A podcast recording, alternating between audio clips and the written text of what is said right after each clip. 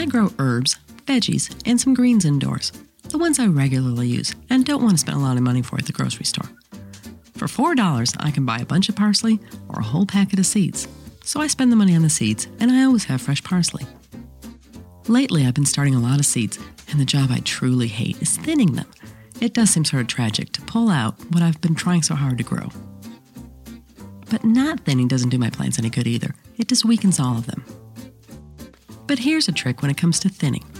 When you have a pot full of young plants, pulling out some of them will disrupt the roots of all the plants in the pot.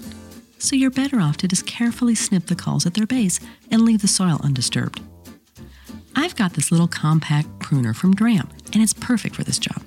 It's easy to hold in my hand and has a little loop that slips over my finger so it stays put.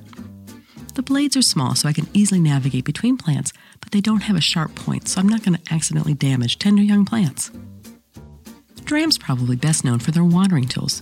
They got their start over 75 years ago making watering equipment for the nursery industry. But when the gardening public saw the tools the professionals were using, well, they clamored for them, and Dramm products began to show up at independent garden centers and hardware stores. Dram tools are high quality, and this compact pruner doesn't disappoint. Now, I've been using this little pruner out in my beds too. I just slip the ring over my finger and blade stay in my hand. It makes it easy when I'm harvesting or doing small pruning jobs. And this time of year, well, I'm doing a lot of last minute cleanup from storm damaged branches and some shaping before my plants get growing again. My grandmother had a pair of pruners just like this, and this design's not easy to find anymore, so I'm glad that Dramm came out and introduced this little tool. Now, cutting tools can spread diseases among plants, so it's important to clean your tools as you're working across your garden.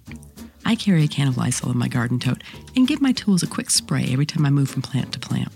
I want this little compact pruner to last, so when I'm done working, I clean the blades one last time and then I add a little bit of lubricant on the joint.